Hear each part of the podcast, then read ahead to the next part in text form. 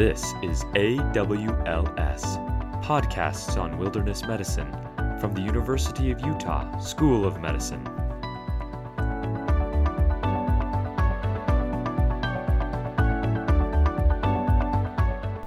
Hello, my name is Jason Tanner. I'm an emergency physician and previously was a full time member of the Salt Lake County Sheriff's Office Search and Rescue Team.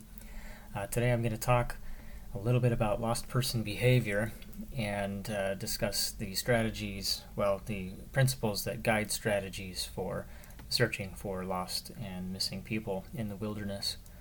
Um, the psychology and behavior of lost people has been increasingly studied um, over the last several decades, um, and that's generated some data and some some useful information um, that we can use to strategize when we're trying to find people. Uh, just going to touch on some of the more basic principles and give you a general overview. But starting with a little bit of historical perspective, um, some of the first data that we know of came back from the Swiss, uh, from all the way back in the 18th century, and uh, that's where it seems to have started. And then fast forward all the way to the 1970s, where we began to have more of a formal investigation of these sorts of things, looking into the behavior and psychology of lost individuals and uh, you know people started writing books about these things, and we begin to start having a more systematic approach to dealing with lost people and more effectively searching for them. Um, so we're going to start with some general principles of, of the behavior of lost people. Generally speaking, lost subjects tend to follow the path of least resistance, such as along trails or roads, uh, through clearings, um, down riverbeds or next to streams, Often they move downhill. However, there are also times where people may climb up a hill or up onto a ridge line to try and get a high vantage point and see if they can uh, find a road or see anything, uh, any landmark or anything identifiable to which they can then travel. Um, and sometimes that's how they end up getting off trail because they climb up to a ridge to try to find something familiar and uh, end up losing the trail in the process and, and sometimes becoming more lost. Um, however, most of the time people don't travel very far from that point where they became lost. In fact, about half of the time people are found within two miles of the point where they were last seen. And you can imagine that there's a lot of variation in uh, behavior of, of, people who are lost. Uh, but we can try and, and narrow it down a little bit by breaking it down by age. And uh, speaking of a few characteristics that might um, you know inform a strategy as we try to find somebody. For example, um, we can divide it up by age with children. Uh, a lost child is going to behave differently than, than a lost adult when they're lost. Um, and the behavior of a lost child is also going to depend on, on how old that child is. If, for younger children, uh, between the ages of 1 and 3, they tend to wander quite a bit more. Uh, when they're lost, they have poorer navigational skills than, say, an older child. Then they may not be able to recognize things as familiar as well. Um, they may not recognize landmarks um, as well as an adult or an older child. But because they're smaller, uh, they will not usually travel very far, and in about half of the cases in mountainous terrain, children are found within two tenths of a mile where they were last seen.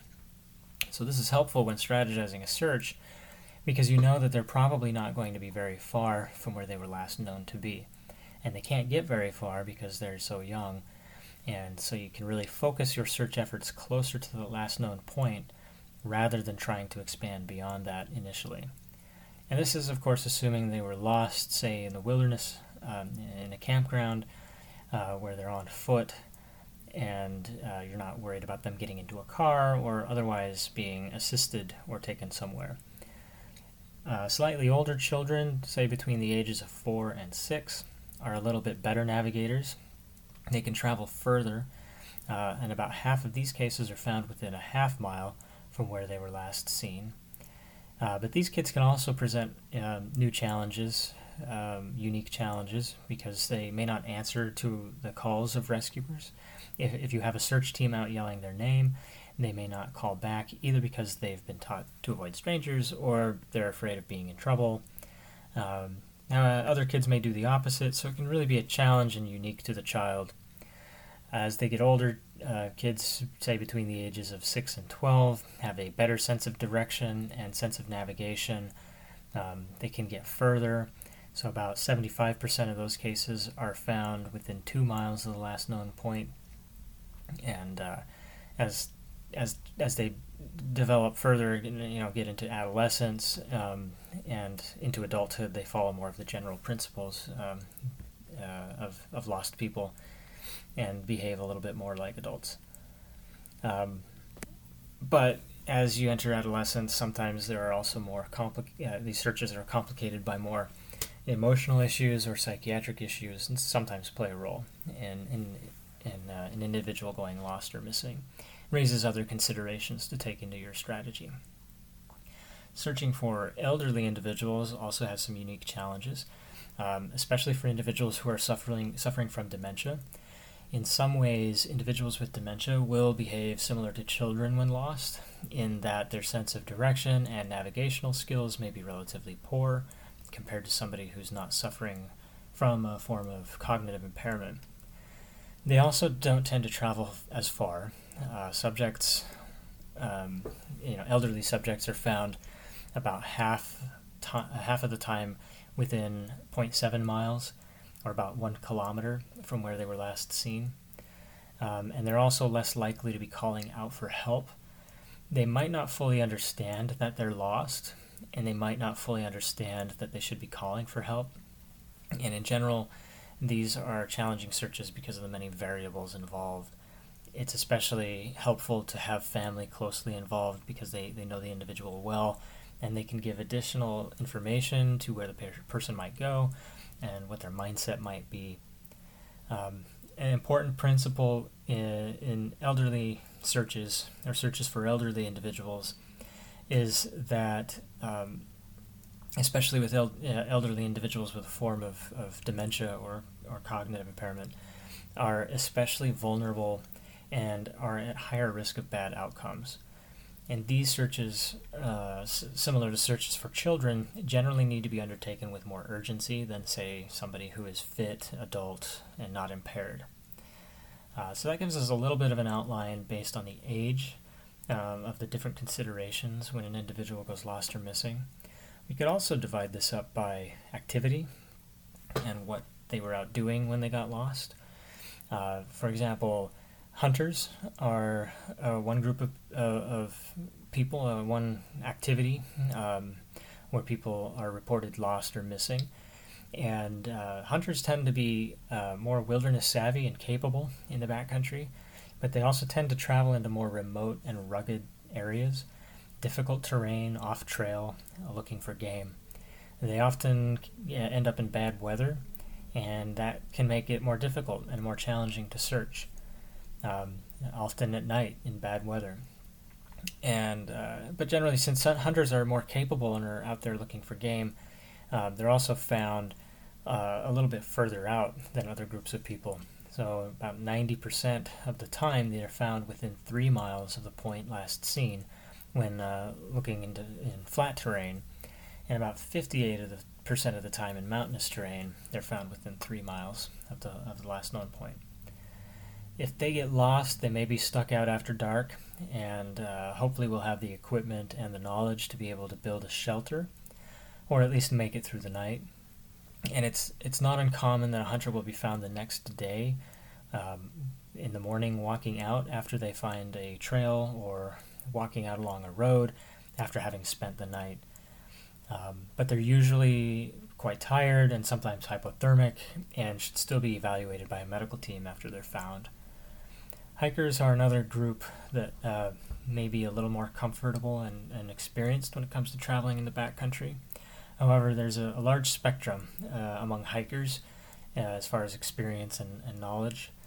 Um, it is quite variable. Some hikers uh, are able to get out further into more remote and more rugged terrain, and then there are others who are hiking close to home and maybe just up the trail next to their house and their neighborhood. Um, but generally speaking, hikers are pretty aware of trails and maps. They can be uh, very oriented in that sense. Although, if they're traveling close to home uh, on trails that they're pretty familiar with, they may not have a map with them. Uh, and they may get lost because they come up to a junction and take a wrong turn and end up on, on a trail that they don't know. Um, in fact, there are a lot of areas close to cities and around, um, you know, around the country, close to suburban areas, where there are many trails that crisscross in every direction and have many intersections. And it can actually be pretty easy to take a wrong turn and get lost, even if you're fairly familiar with the area. But again, hikers um, will follow most of the same principles as the other groups. They tend to take path of least resistance most of the time, um, moving downhill, um, staying on trail, trying to find you know a vantage point. Um, and often they'll try to move in a direction where they think is towards the trailhead or towards something familiar. Uh, in some cases, they will climb up a ridge or a peak, try to get a high point, uh, or sometimes try to, you know, in an attempt to try to get um, cell phone reception uh, or GPS reception and try and orient themselves and figure it out. Uh, this can lead to getting into more difficult situations, though, as they may uh, try to walk straight to a road or, or location or you know somewhere they think is the right place, and they end up getting stuck in difficult terrain like cliffs um, that they didn't know were in between their starting point and where they were trying to get, where they were trying to reach. Um, we could talk about many other types of activities, um, you know, trail runners, photographers, backpackers, um, and the list goes on. And it really depends on the season, too. There's a whole set of winter activities, uh, backcountry skiing, snowshoeing, these sorts of things that um, people will be out in various weather and seasons um, with, you know, various types of equipment. And depending on the activity and the situation and the weather, many other factors, um, these individuals may have more or less clothing, they may have more or less equipment, and it really becomes an individual situation. Um, and it becomes important to figure out who you're looking for, what they were doing, what kinds of things they may have with them, what they don't have with them, how much they know about the area. All of this gets um, more into search tactics and strategies, which um, we'll talk about another time.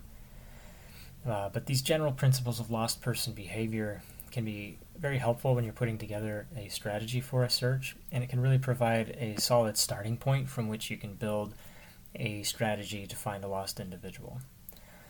And so, just to wrap up um, with a little bit of summary, there's a number of different principles that are helpful when thinking about how a lost person will behave. One is that in general, people are not found very far from where they were last seen.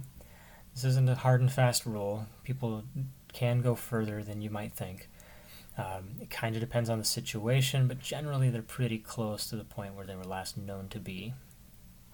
A second principle would be that they tend to take the path of least resistance, moving downhill, following streams or riverbeds, um, usually not scrambling over steep, difficult terrain or uh, bushwhacking through heavy brush However, keep in mind that people will sometimes climb up onto a ridge or try to reach a high point to either gain cell phone signal or uh, get a, a, vantage point and spot something familiar, like a landmark. And the other principle, the, the third general take home from this would be that uh, none of these are really hard rules. They're just mostly guidelines. They they um, they do inform and give us a good solid starting point. But it's important to conduct every search uh, with the individual in mind. You really need to get to know the individual, know what they know, what they like, really try to put yourself in their shoes uh, to develop an effective strategy uh, for finding them. So we'll wrap it up there. Uh, thanks for listening.